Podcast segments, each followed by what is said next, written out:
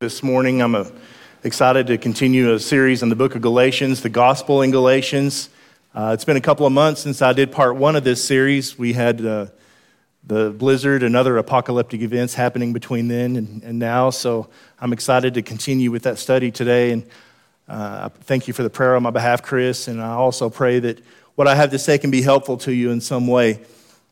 As we do a quick recap of what we talked about last time, just a little bit, we talked about how there's only one gospel, and that's the message of the book of Galatians, uh, sort of in a nutshell. Paul was making an impassioned plea to these churches in this region of Galatia regarding the gospel and the fact that they were turning away from that. There were a group of people called the Judaizers, that we call the Judaizers rather, that were coming in and trying to make these Gentile Christians observe parts of the law of Moses in order to uh, be, in essence, real Christians, so to speak.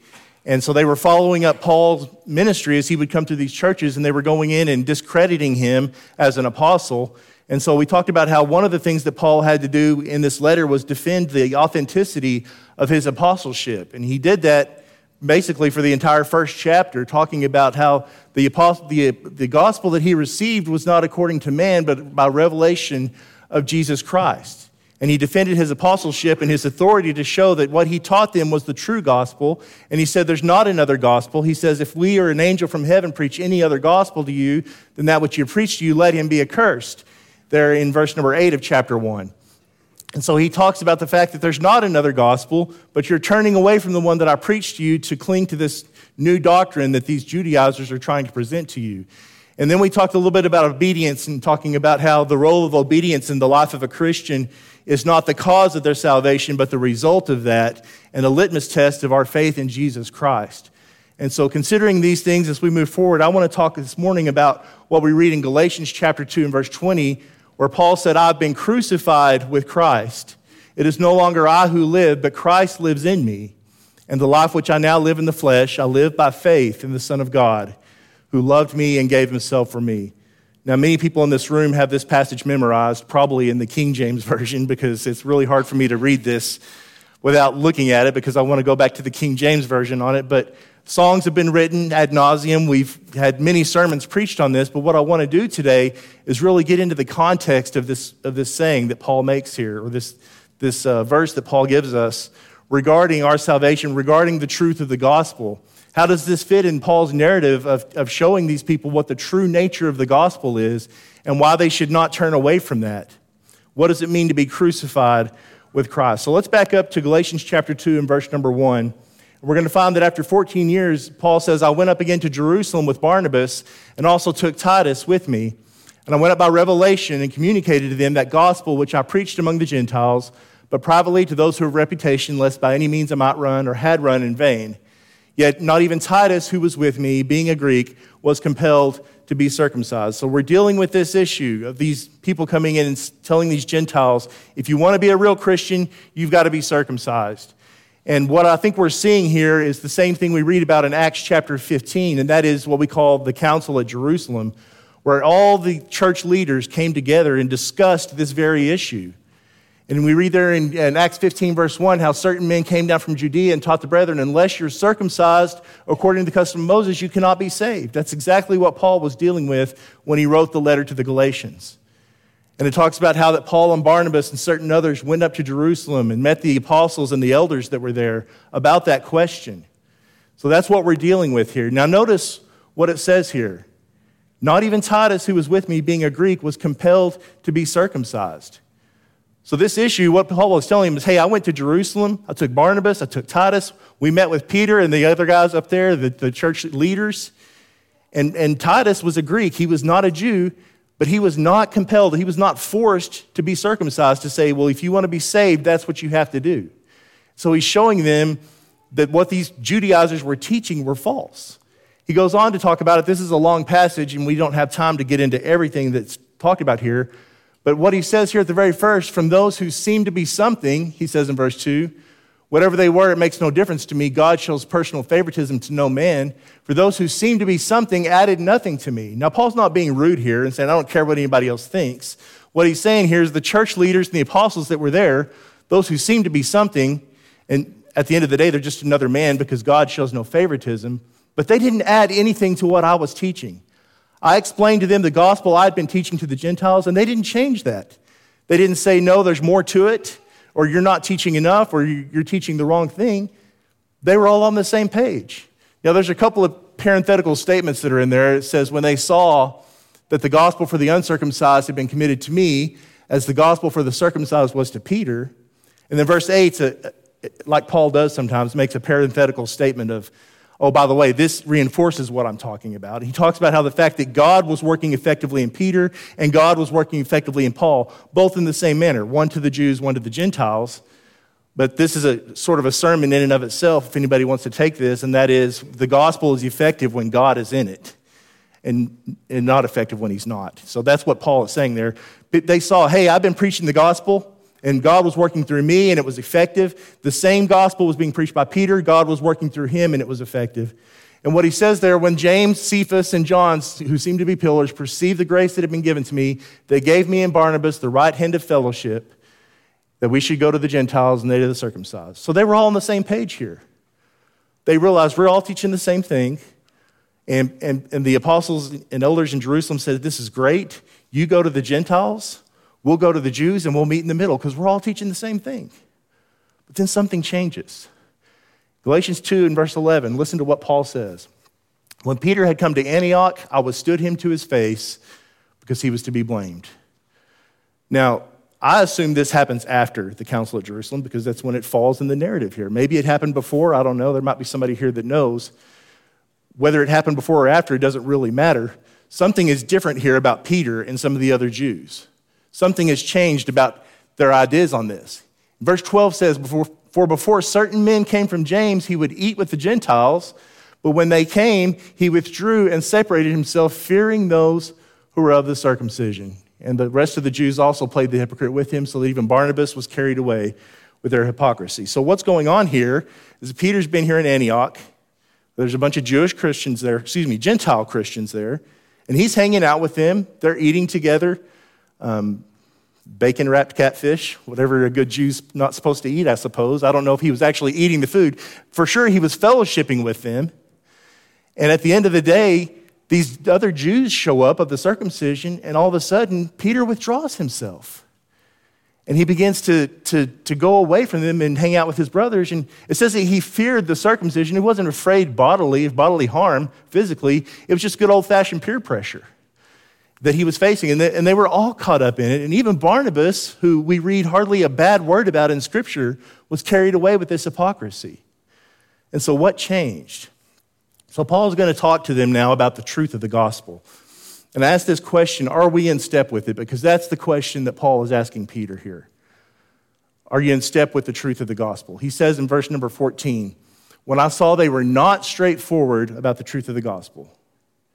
Now, the ESV translates that as when, they, when I saw they were not in step with the truth of the gospel, which is why I use that verbiage. Are you, are you in line with the truth of what the gospel teaches? Paul said Peter and these other Jews were not at this point. And so he says, I said to Peter before them all, if you, being a Jew, live in the manner of the Gentiles and not as the Jews, why do you compel the Gentiles to live as Jews? You've been here this whole time eating with them, Peter, and now all of a sudden you're withdrawing from them and saying, well, now you need to live like a Jew. He says, why are you doing that? Verse 15 We who are Jews by nature and not sinners of the Gentiles, knowing that a man is not to the law, but by faith in Jesus Christ, even we have believed in Christ Jesus, that we might be justified by faith in Christ and not by the works of the law, for by works of the law no flesh shall be justified. He says, Peter, you've forgotten what the gospel is all about. The gospel is not about me obeying the law of Moses and being justified by that. The gospel is about me having faith in Jesus Christ. And why are you trying to force this on the Gentiles when you've been living like one of them? And now all of a sudden you, they need to live like a Jew? What's wrong with that? The funny thing is, is Peter says the same thing in Acts chapter 15. It's not the exact words, but it's the exact same message. He's, this is Peter. Now, therefore, verse number 10, therefore, why do you test God by putting a yoke on the neck of the disciples, which neither our fathers nor we were able to bear? He's asking the same question. Why are we trying to make these Gentiles live like us and do what we couldn't do in the first place? Verse 11, we believe that through the grace of the Lord Jesus Christ, we should be saved in the same manner as they. So that's why it puzzles me if this was after, if Antioch was after Jerusalem, Peter really lost it for a little bit there. Either that or it was before and he really learned his lesson. Either way, it works the same for you and I today. The message is still the same. So, Galatians 2, verse 18, Paul says, For if I build again those things which I destroyed, I make myself a transgressor. For I, through the law, died to the law that I might live to God. Now, our main verse here, verse 20, is sort of sandwiched in this little passage we have here. But what Paul says, if I build, if I build again those things which I destroyed, I make myself a transgressor. Transgression is sin, right? For I, through the law, died to the law that I might live. What did Paul destroy? What was it that he destroyed that he didn't want to build back up again? Well, he talks about that in Philippians chapter 3, verse 4. If anyone else thinks he may have confidence in the flesh, I more so. Paul says, I've got confidence. If confidence is found in the flesh, I've got it. Why did he have it? Circumcised the eighth day of the stock of Israel, of the tribe of Benjamin, a Hebrew of the Hebrews. Concerning the law, a Pharisee. Concerning zeal, persecuting the church. Concerning righteousness, which is but in the law, blameless. Paul says, I did Judaism better than anybody. There wasn't anybody that could out Jew me. I did it better than anybody could have, as well as anybody could have. But look at what he says in verse 7 What things were gained to me, these I have counted loss for Christ. Those are the things he destroyed. The old man he was, that Hebrew the Hebrews, is dead. And so that's why Paul says in verse 20, I've been crucified with Christ. It's no longer I who live. That old man is gone. I'm now living for Jesus. That's what the gospel is all about. In verse 21, I do not set aside the grace of God, for if righteousness comes through the law, then Christ died in vain. If this were possible, if living this way caused salvation, earned me salvation, Paul says, then Jesus died for no reason. There was no reason for Jesus to die. When we refuse to be crucified with Christ, we set aside the grace of God and we put our own performance in its place. That's what happens. And so Paul is telling this to Peter. Remember, he's still talking to Peter here. These are the words he said to Peter I've been crucified with Christ. That old man's gone. And if righteousness comes to the law, Jesus died in vain. So let's dig down into this concept now of being crucified with Christ. And what does that really mean for us? And what does it reveal to us about the truth of the gospel? What truth does it reveal? I think it gives us some, some insight into the nature of the gospel and how it works in our lives and maybe some of the side effects that are a result of that. First of all, I think it teaches us the perpetual nature of the gospel. What do I mean by perpetual? I don't know how many of y'all remember these little whirly gigs that used to be on office desks back in the 80s. You used to see them on movies and television. There's, for the kids here in the audience, there's no mechanics here in terms of electricity or battery power there's no magnetism. This is all what they call perpetual motion. And so you take one of these balls and pull it out to the side and let it drop, and all of a sudden they start swinging back and forth. And they don't stop, they go on perpetually. That's what perpetual means. The only way to stop this is to put your hand on it and dissipate the kinetic energy that's going on there, and then it stops. Well, the gospel works in our lives the same way. We touched on this the last time, but for those of you who weren't here, and maybe as a refresher, Galatians 3, verse 1 Oh, foolish Galatians, who has bewitched you that you should not obey the truth, before whose eyes Jesus Christ was clearly portrayed among you as crucified? Remember, he just said, if righteousness comes by the law, then Christ died in vain. But what he's telling them is, you know for a fact, I told you, I clearly portrayed among you that Jesus was crucified, and it wasn't in vain, it was for a reason. He says in verse 2 only, This only I want to learn from you. Did you receive the Spirit by the works of the law or by the hearing of faith? Rhetorical question. He knows the answer, so do they. Verse 3 Are you so foolish? Having begun in the Spirit, are you now being made perfect by the flesh? And we talked about this last time, but I want to talk about it again because it's important and it's key to everything Paul is trying to get across to the Galatians in this letter. The gospel is not one and done. Now, if you were here last week, Brother Trevor gave a great sermon about the new birth and what that means, the role that baptism plays in the new birth. It's an important and critical and necessary part of the new birth. And that's where the gospel begins. But the gospel does not end there. And that's what Paul is trying to say with this verse here. Having begun in the Spirit, are you now being made perfect by the flesh? The gospel doesn't just give us a second chance where God says, okay, try again. And we can't do any better the first time than we did the second. It's not just a clean slate, not just a second chance. The work of Christ continues in our life. The gospel continues to work perpetually in our lives as a Christian. And this is just the beginning. It's a necessary part and critical step in a person becoming a child of God. But it doesn't stop. The gospel doesn't stop in the waters of baptism, it begins there and continues to work perpetually in our lives. Why else would Paul say in Romans chapter 1 verse 15, as much as is in me, I am ready to preach the gospel to you who are in Rome also. Paul is writing this letter to Christians in Rome. And we know they were baptized Christians because he says in chapter 6 that as many of you were baptized into Christ were baptized into his death. We know they'd already obeyed the gospel in baptism. So why did Paul want to preach the gospel to them? Because Paul was a gospel preacher. And that's all he taught Christ and him crucified. I'm not ashamed of the gospel of Christ, for it is the power of God unto salvation to everyone who believes. Not just our initial salvation in baptism, but perpetually as we live our life crucified with Christ. Peter said in 1 Peter 1 and 5, we are kept by the power of God through faith for salvation. We're kept safe by the power of God. What's the power of God? It's the gospel. Through faith for salvation. Same message.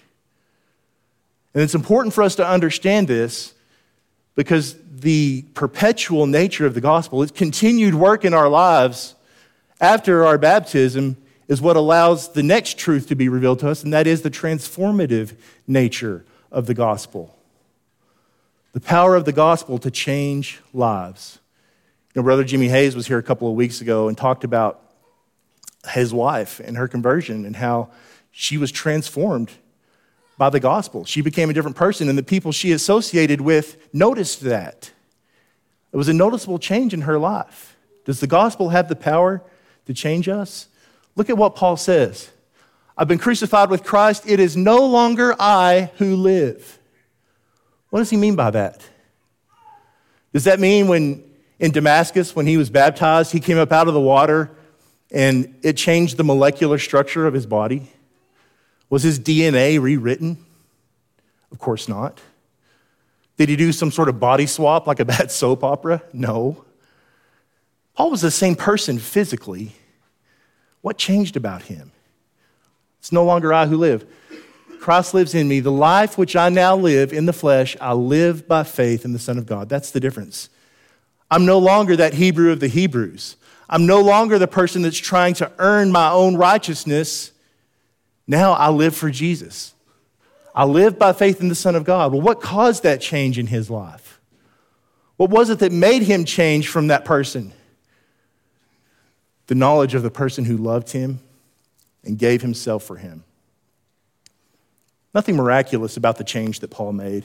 Oh, miracles happened on the road to Damascus. Jesus appeared to him there. He went blind. He received his sight later. He saw visions of Christ and Ananias coming to him and all that. But that wasn't what changed Paul. What changed Paul was the knowledge of the fact that he had been persecuting the church of the Son of God. And when he understood the fact that Jesus loved him and gave himself for him, all of a sudden, a man who could very well be considered the greatest enemy on earth that the church had faced to this point now became its greatest champion. That's the power of the transformation the gospel can make in a life. And just like it changed Paul's life, it can change our lives as well. back in Romans 6. If we've been planning, if you've been united together in the likeness of his death. What's the likeness of his death? Crucifixion. What's he saying here? If we've been crucified with Christ, it's the same message.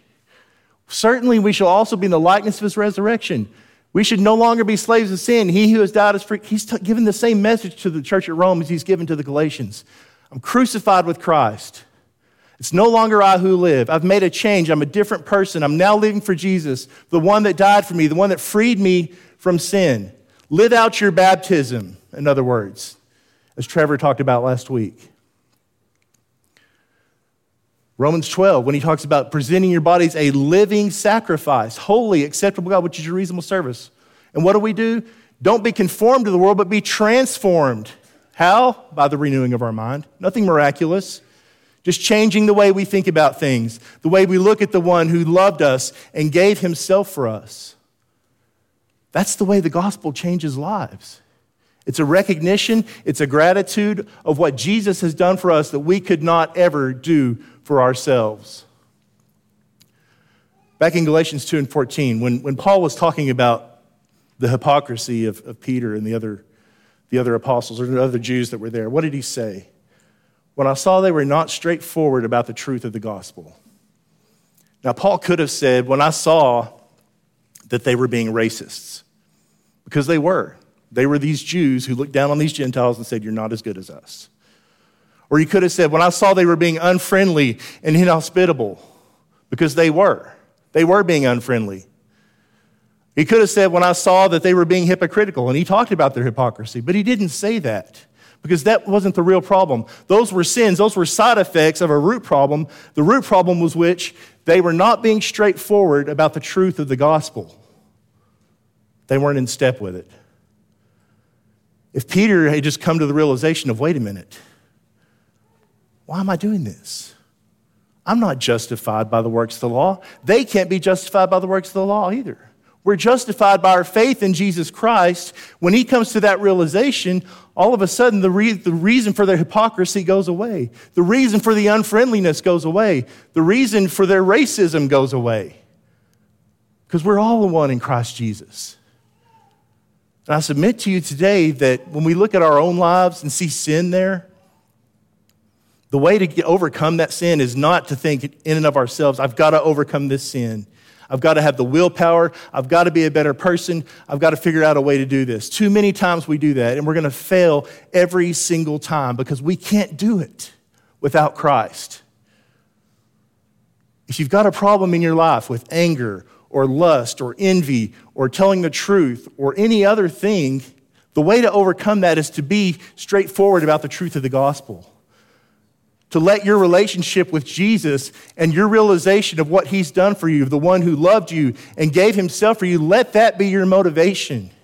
That's where the power to change lives comes from, not from our own willpower or ability to overcome. We won't be able to do it without Christ. And that leads me to my final thing I want to talk about this morning, and that is the certain nature of the gospel. We live in a world of uncertainty. There's so many things that, that we doubt, and we have a right to doubt. Can we trust the people that we work with? Can we trust our own families sometimes? Can we trust our neighbors? Can we trust the government? There's a joke for you.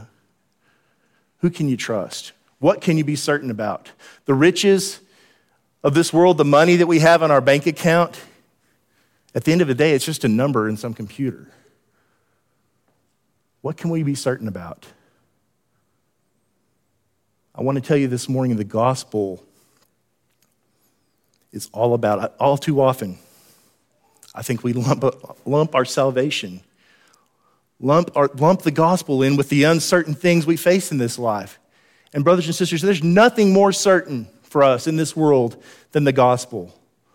Too many times we let that, that doubt and uncertainty creep in to our spiritual life. And the gospel is just the opposite of that. There's nothing more certain for you and I than our salvation when we put our faith and trust in Jesus Christ. There's an implication in this passage here, knowing that a man is not justified by the works of the law, but by faith in Jesus Christ. That we might be justified by faith in Christ and not by works of the law. Where have you placed your faith and where have you placed your trust? If you've been crucified with Christ, and if you're allowing the perpetual work of the gospel to transform you into the person that God wants you to be, why in the world would you doubt your salvation? Why would we have any uncertainty? Why would we lack confidence? You know, I lived with my grandparents when I was in college. I was driving back and forth from Pampa to Amarillo, and I would sit around the, the table, the kitchen table with my, my mama, mama and we'd drink coffee or have dinner. And we'd talk about church quite often. And I remember, I don't remember the context of the conversation. I just remember one time we were talking and, and something came up about going to heaven someday. And, i and I mentioned, well, you know, we all hope that we're, you know, we all think we're going to go there. And she just kind of shrugged at me and said, I don't know about you, but I'm going there. I, don't know where you are right now, but I know for a fact I'm going to be there. She was confident in her salvation. And there's a lesson for us to learn in what Paul's trying to teach us about the gospel.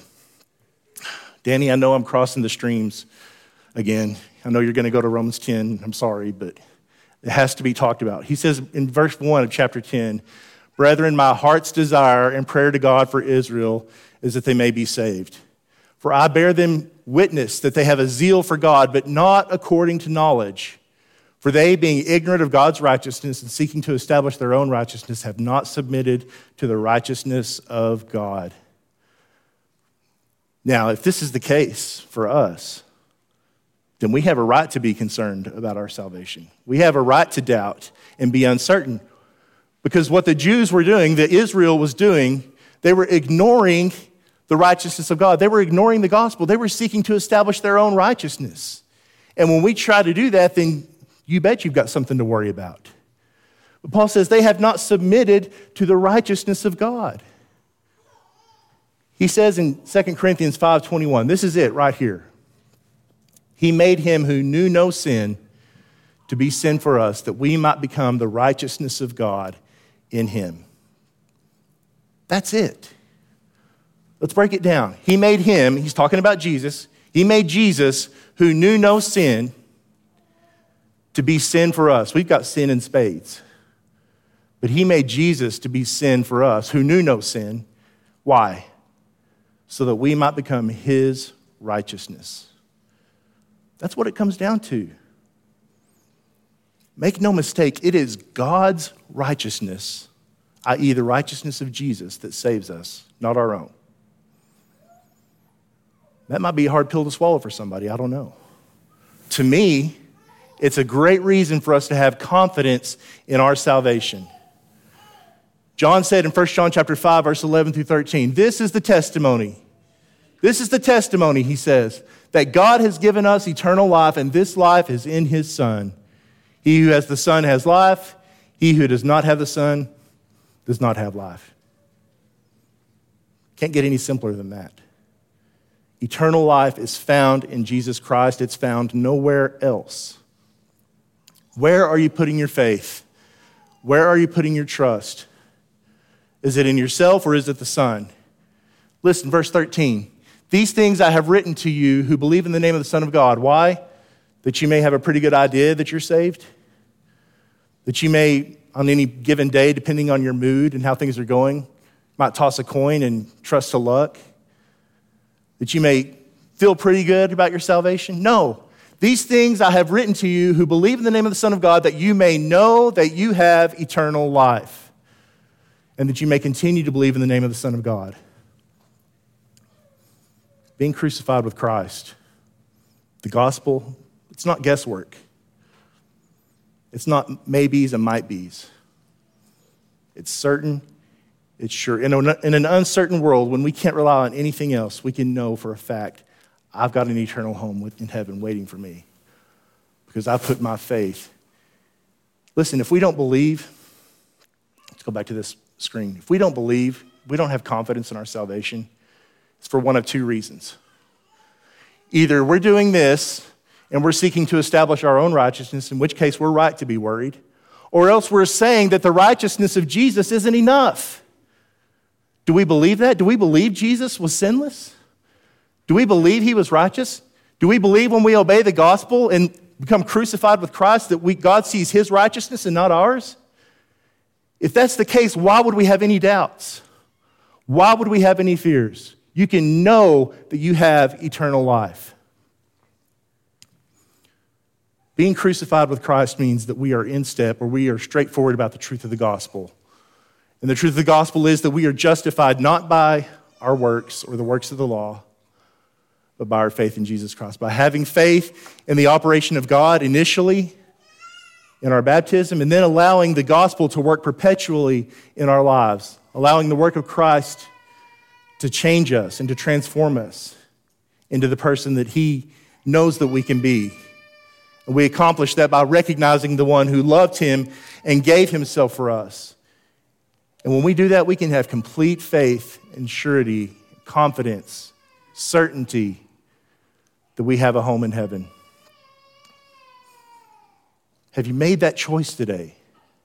Have you become crucified with Christ? Paul said in Galatians 3:26, "You are all the sons of God through faith in Christ Jesus." As many of you as were baptized into Christ have put on Christ. Have you put on Christ this morning? Have you taken the initial step of becoming crucified with Christ? There's neither Jew nor Greek, he says. There's neither slave nor free. There's neither male nor female. You're all one in Christ Jesus. It doesn't matter who you are, where you've come from, the kind of family you're raised in, how much money you have, how much money you don't have, who your friends are. Those who are baptized into Christ have put on Christ. They've crucified themselves with him, and they're raised to walk in newness of life. If you've not made the decision to obey the gospel, do that today. We have water ready, we have a change of clothes, we have all the conveniences, anything we can do to facilitate your decision, the most important decision you'll ever make. You know, we make a lot of important decisions from day to day. All the way down from what am I going to wear today to do I do this at work to fix some problem or, you know, what I, what I choose to say to someone, how I choose to treat my wife and my kids and my family. We, we make important decisions like who am I going to spend the rest of my life with? Who am I going to choose as a spouse? There's no more important decision you'll ever make than to choose to become crucified with Christ and have faith in the gospel of Jesus. Maybe you've done that, and maybe you have doubts. Maybe you have something in your life that causes you to doubt your salvation. Maybe you consider yourself a little more righteous than other people. Maybe you have a sin problem that you can't overcome. Why not be straightforward about the truth of the gospel? Why not let the gospel continue to work in your life after your baptism? Let it change you, let it make you the person, and have confidence in your salvation. If there's any need the church can help you with, please have a seat on the front row while we stand and sing.